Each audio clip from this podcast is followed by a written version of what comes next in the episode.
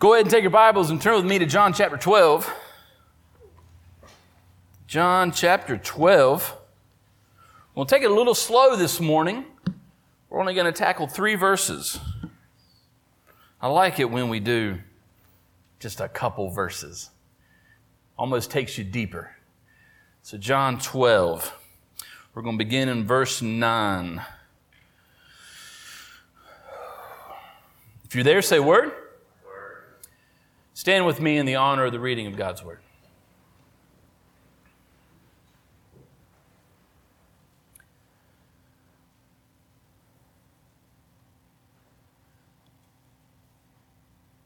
When the large crowd of the Jews learned that Jesus was there, they came not only on account of him, but also to see Lazarus, whom he, whom he had raised from the dead.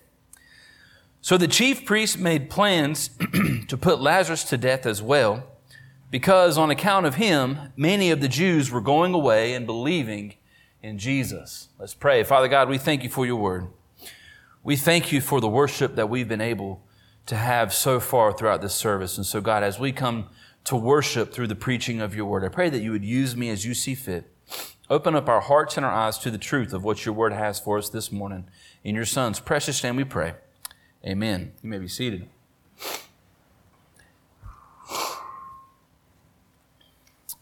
I wonder if you've ever heard of Polycarp.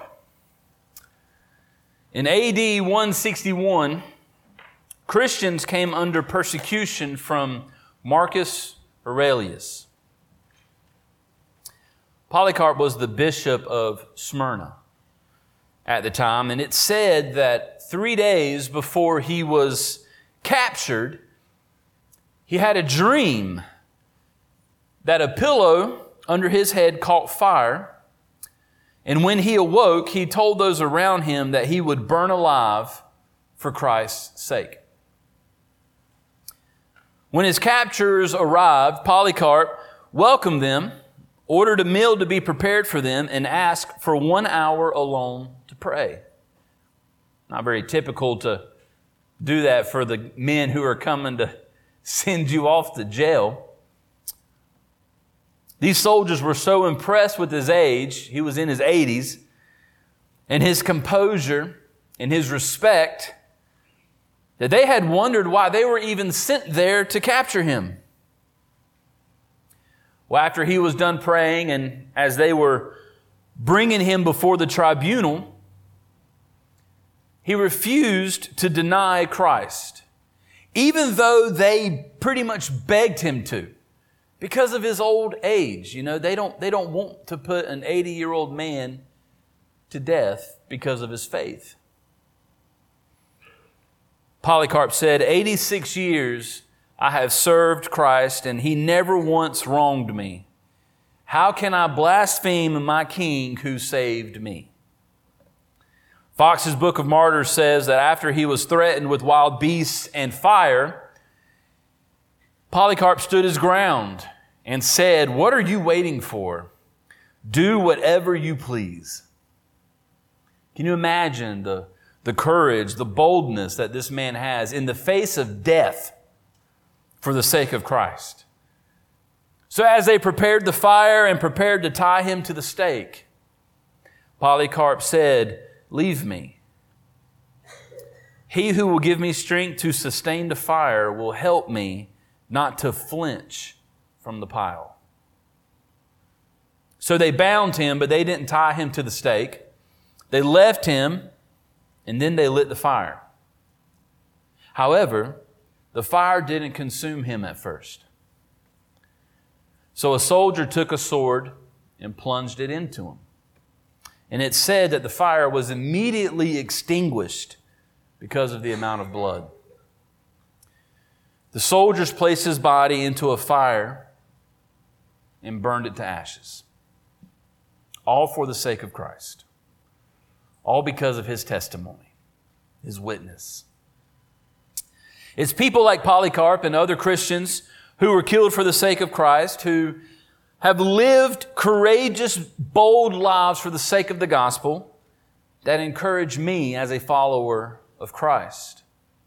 I've, I've recently gotten into reading more biographies of Christian missionaries and Christian preachers, the dead guys, who gave everything and was willing to give everything for the sake of the gospel. And it's encouraging to read what they struggled with just as a pastor in ministry. Their lives cause me to wonder about their faith in Christ. Their lives also cause me to wonder about my faith in Christ. Today we come back to Lazarus, whom we preached about on Easter Sunday. We're revisiting the dinner table from last Sunday where Martha was preparing. Then you had Mary who was wiping the feet of Jesus with expensive ointment.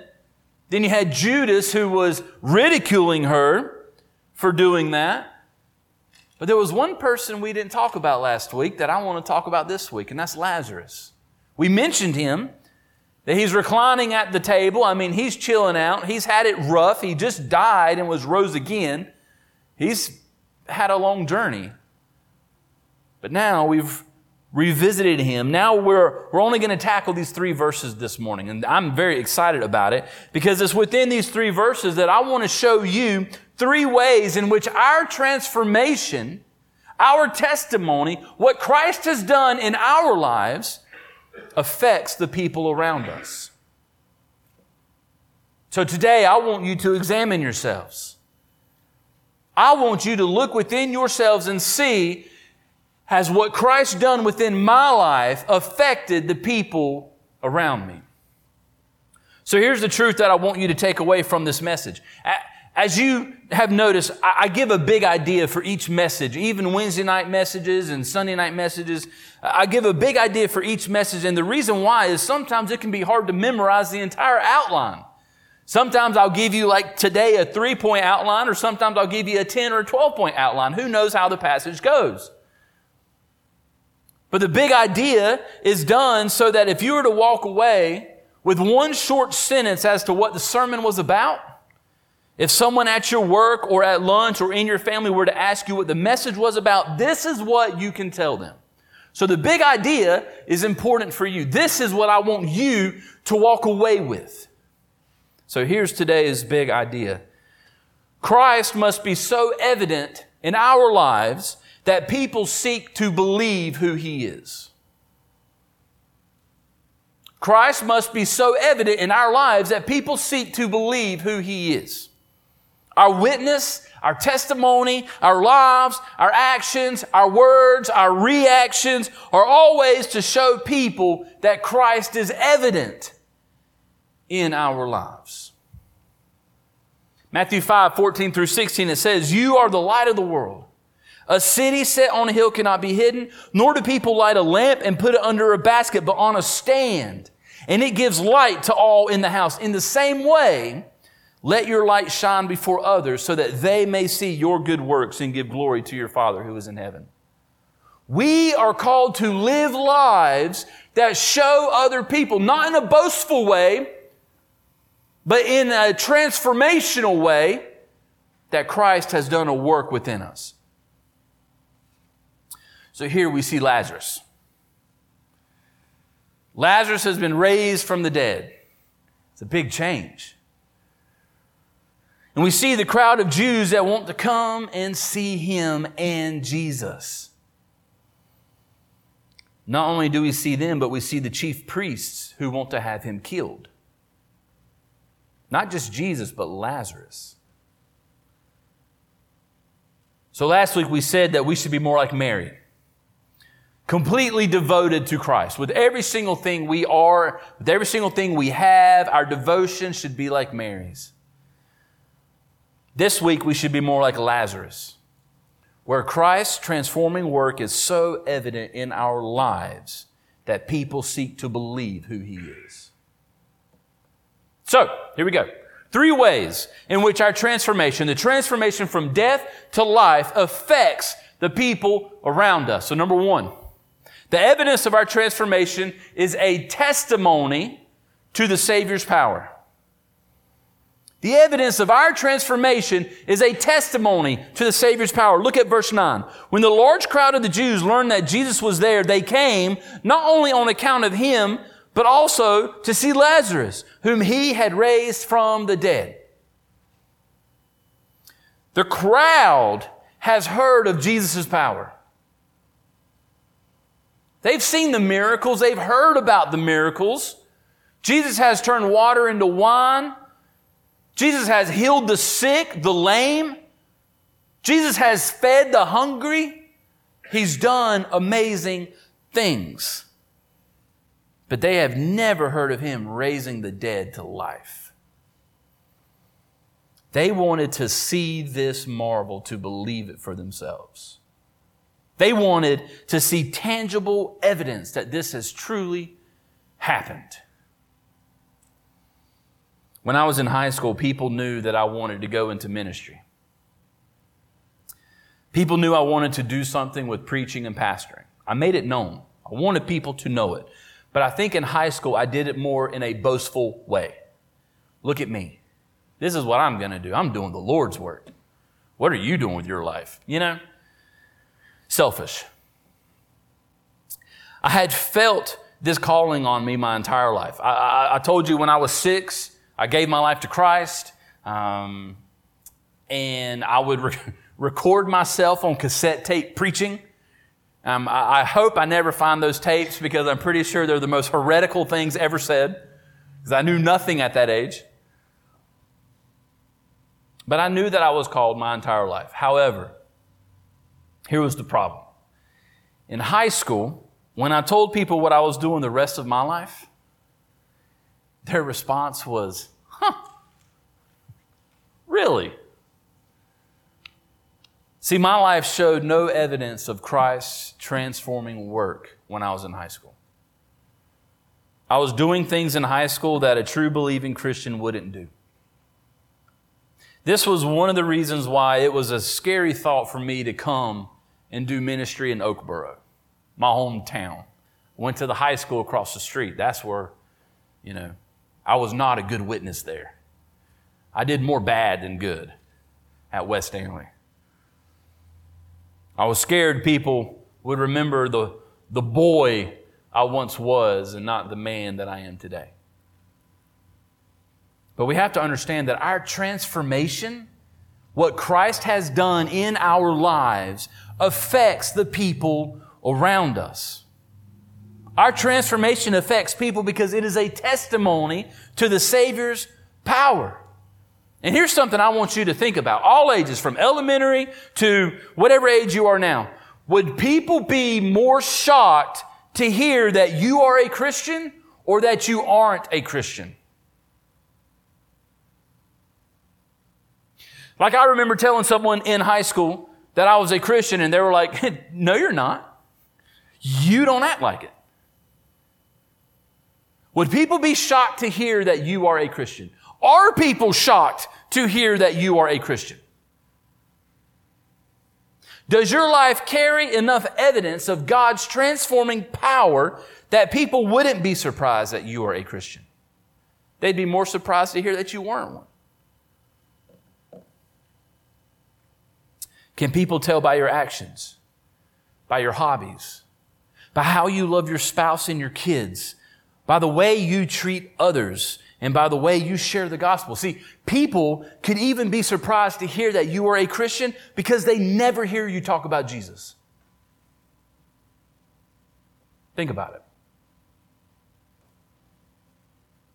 Christ rose Lazarus from the dead. There was transforming power there. People marveled at it. They wanted to see it. They wanted to witness it. Not only did they come to see Christ, but they wanted to see Lazarus as well. Why? Because he was different. This was amazing to see this happen that somebody who once was dead has been risen to new life. Is your transformation a testimony of Christ's power in your life.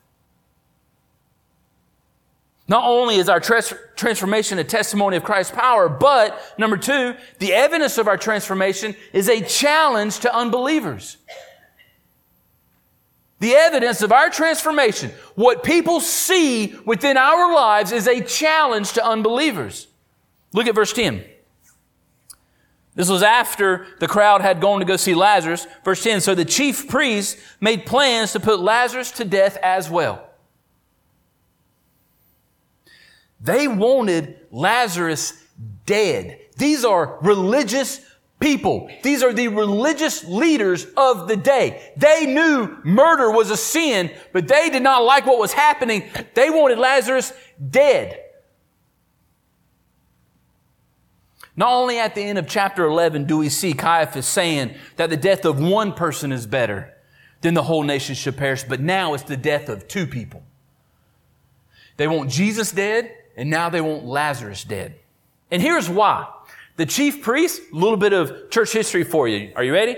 Chief priests, they were Sadducees. Everybody say Sadducees. Good, you're theologians now.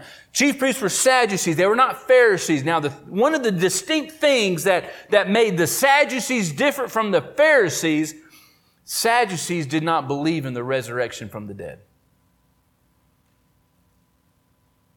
The Sadducees did not believe that you can be resurrected from the dead. But now, now that there's evidence of a dead body raising to life, they want to get rid of the evidence. What do you do when you don't want people to find something out? You delete it. You erase it. You get rid of it.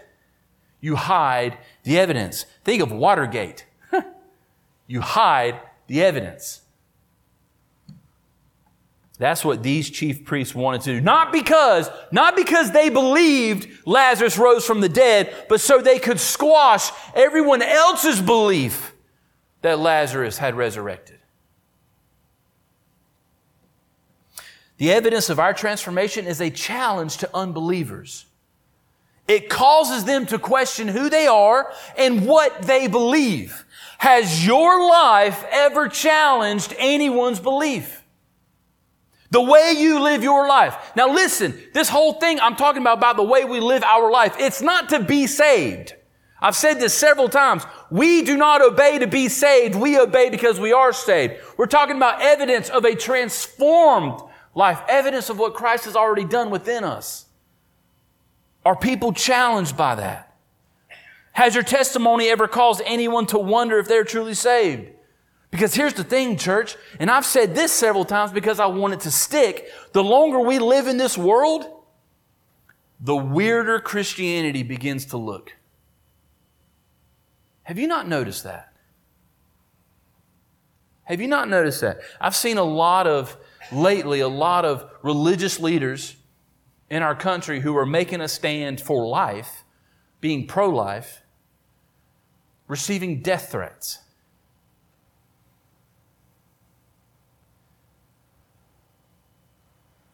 I'm seeing a lot of, a, a, a, a, lot of people trying to make plans to go against the church because of their beliefs and how they live.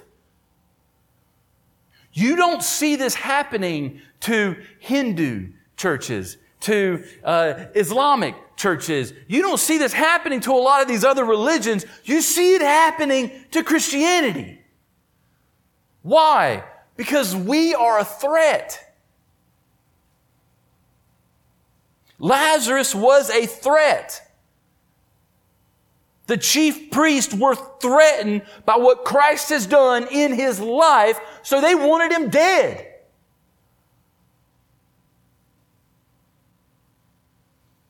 Is your life a challenge to unbelievers? Can people see your life in a way where they question their life? C.S. Lewis said it, said it one way like this, and, and I'm paraphrasing it because I don't remember exactly how he said it. But C.S. Lewis said this He said, When I die, I want all of hell to rejoice that I'm out of the fight. Because C.S. Lewis wanted his life and his testimony to impact people, to impact the lost, to impact the world. The longer we live in this world, the, weird, the weirder Christianity begins to look. Christianity does not look like the world. Hear me say this Christianity does not look like the world. Jesus says, if you love me, you'll hate the world. Jesus says, if you love the world, you don't love me. We don't look like the world. However, if the world looks at Christianity and sees that it looks like them, then why should they believe in what we believe? What's the point? What's so different? Our transformation should challenge unbelievers. It should seem like a threat to unbelievers because it's a warning.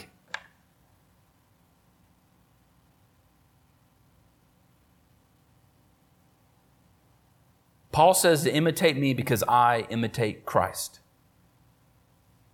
If we don't look like Jesus or even have any desire to look like Jesus, then are we truly transformed? Does the way you live challenge unbelievers? Does it?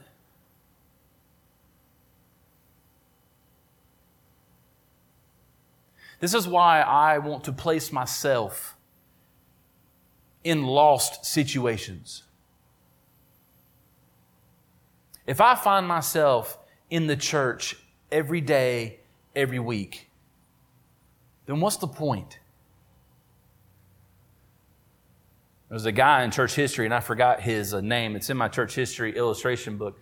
But um, somebody asked him, they said, uh, how, is your, how are you impacting your community? And he says, Well, I preach one sermon to 400 church members, and then my 400 church members go out and preach sermons every single day. Church, our job, my job, is not to be the only one in the church to be sharing the gospel. My job is to equip you to share the gospel.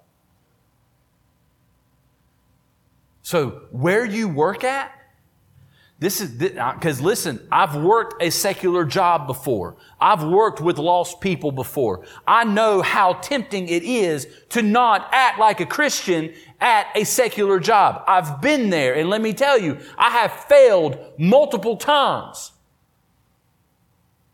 So for those in here who are working a secular job, can your coworkers tell that you are different? Would they be surprised to hear that you are a Christian? Or would it make sense to them? Oh, yeah, okay, I get it now. No wonder you're different.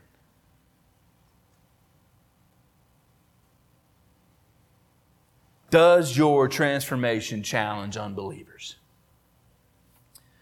Thirdly, and lastly, the evidence of our transformation is a taste of God's grace.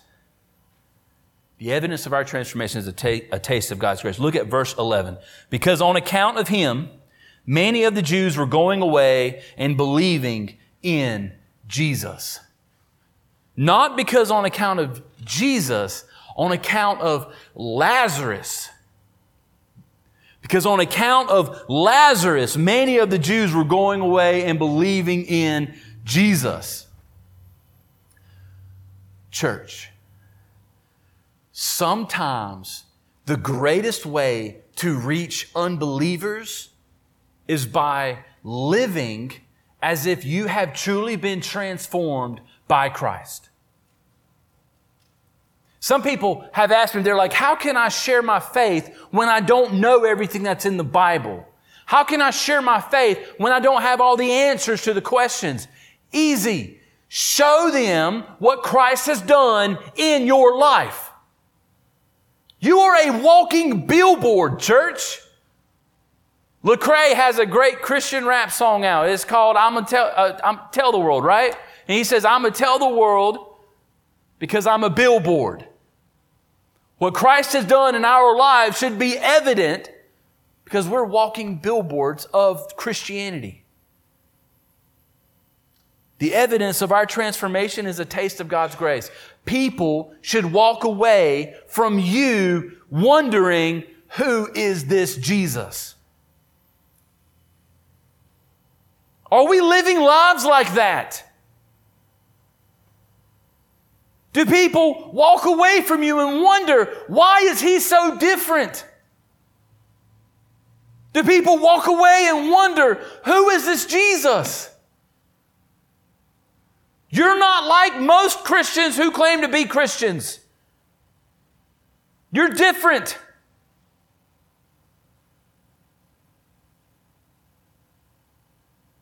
People were seeing the transformation of Lazarus and truly believing in who Jesus is. There are people I know in my life who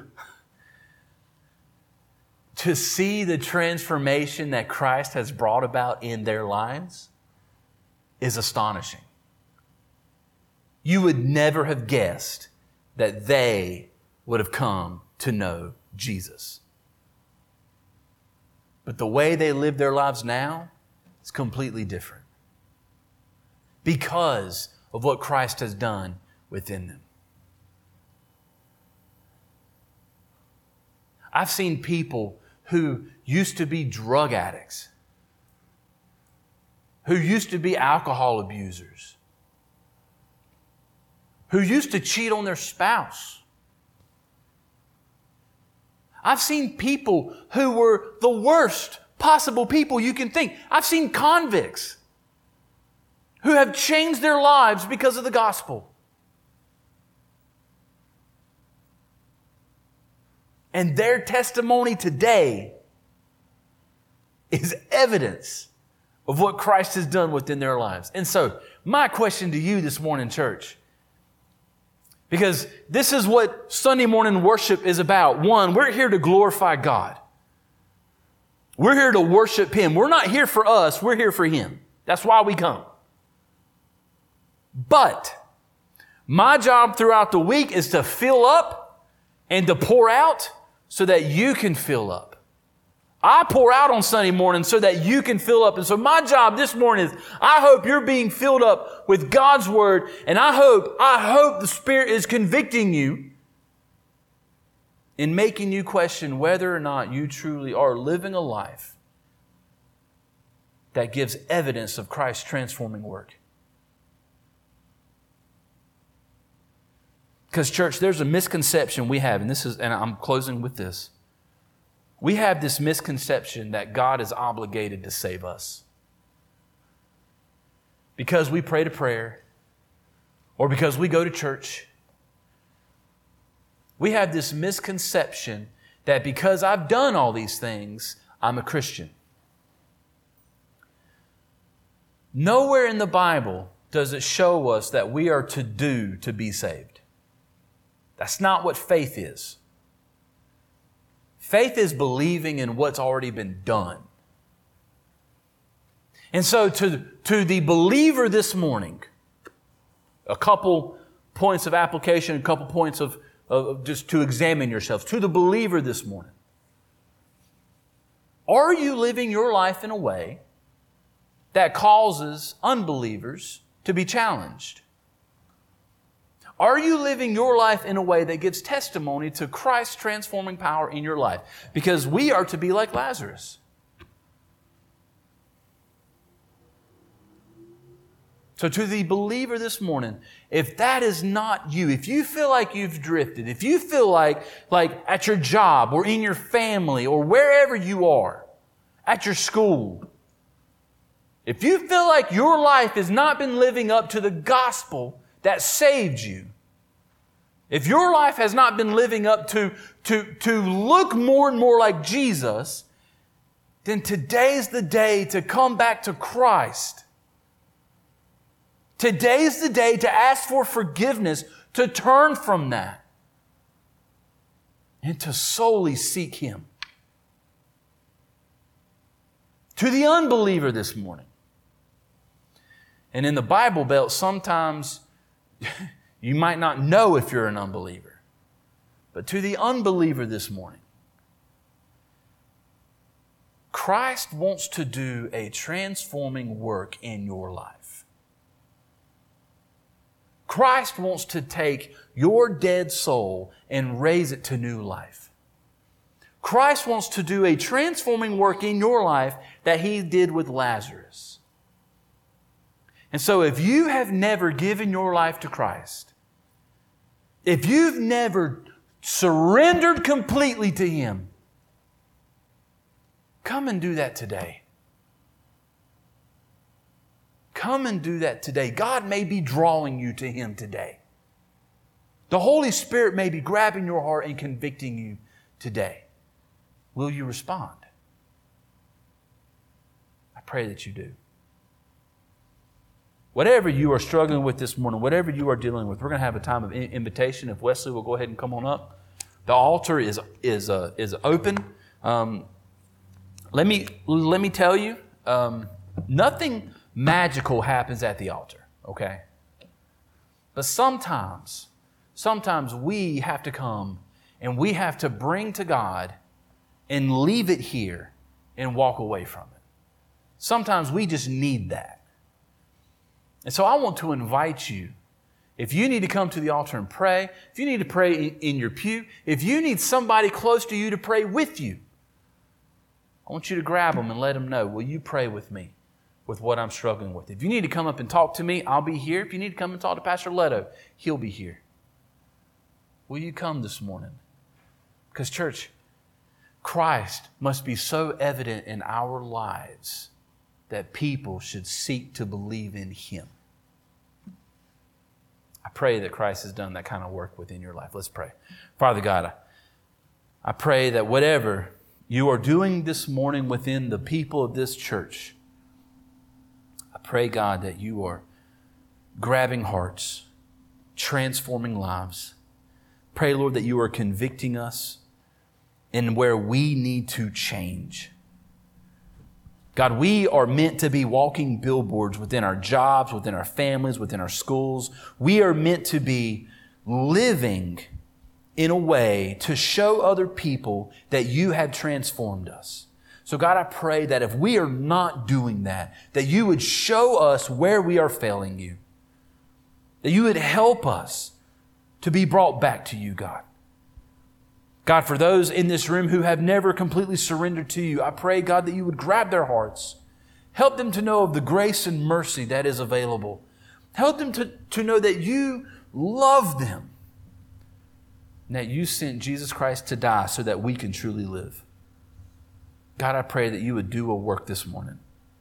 We thank you for who you are. We thank you for people like, like Lazarus and people throughout church history that we can, that we can watch and see their lives who, who, have, who have lived lives of transformation to where we can be encouraged to do the same. God, I pray that you would use us, work within us. We ask all this in your Son's precious name we pray. Amen.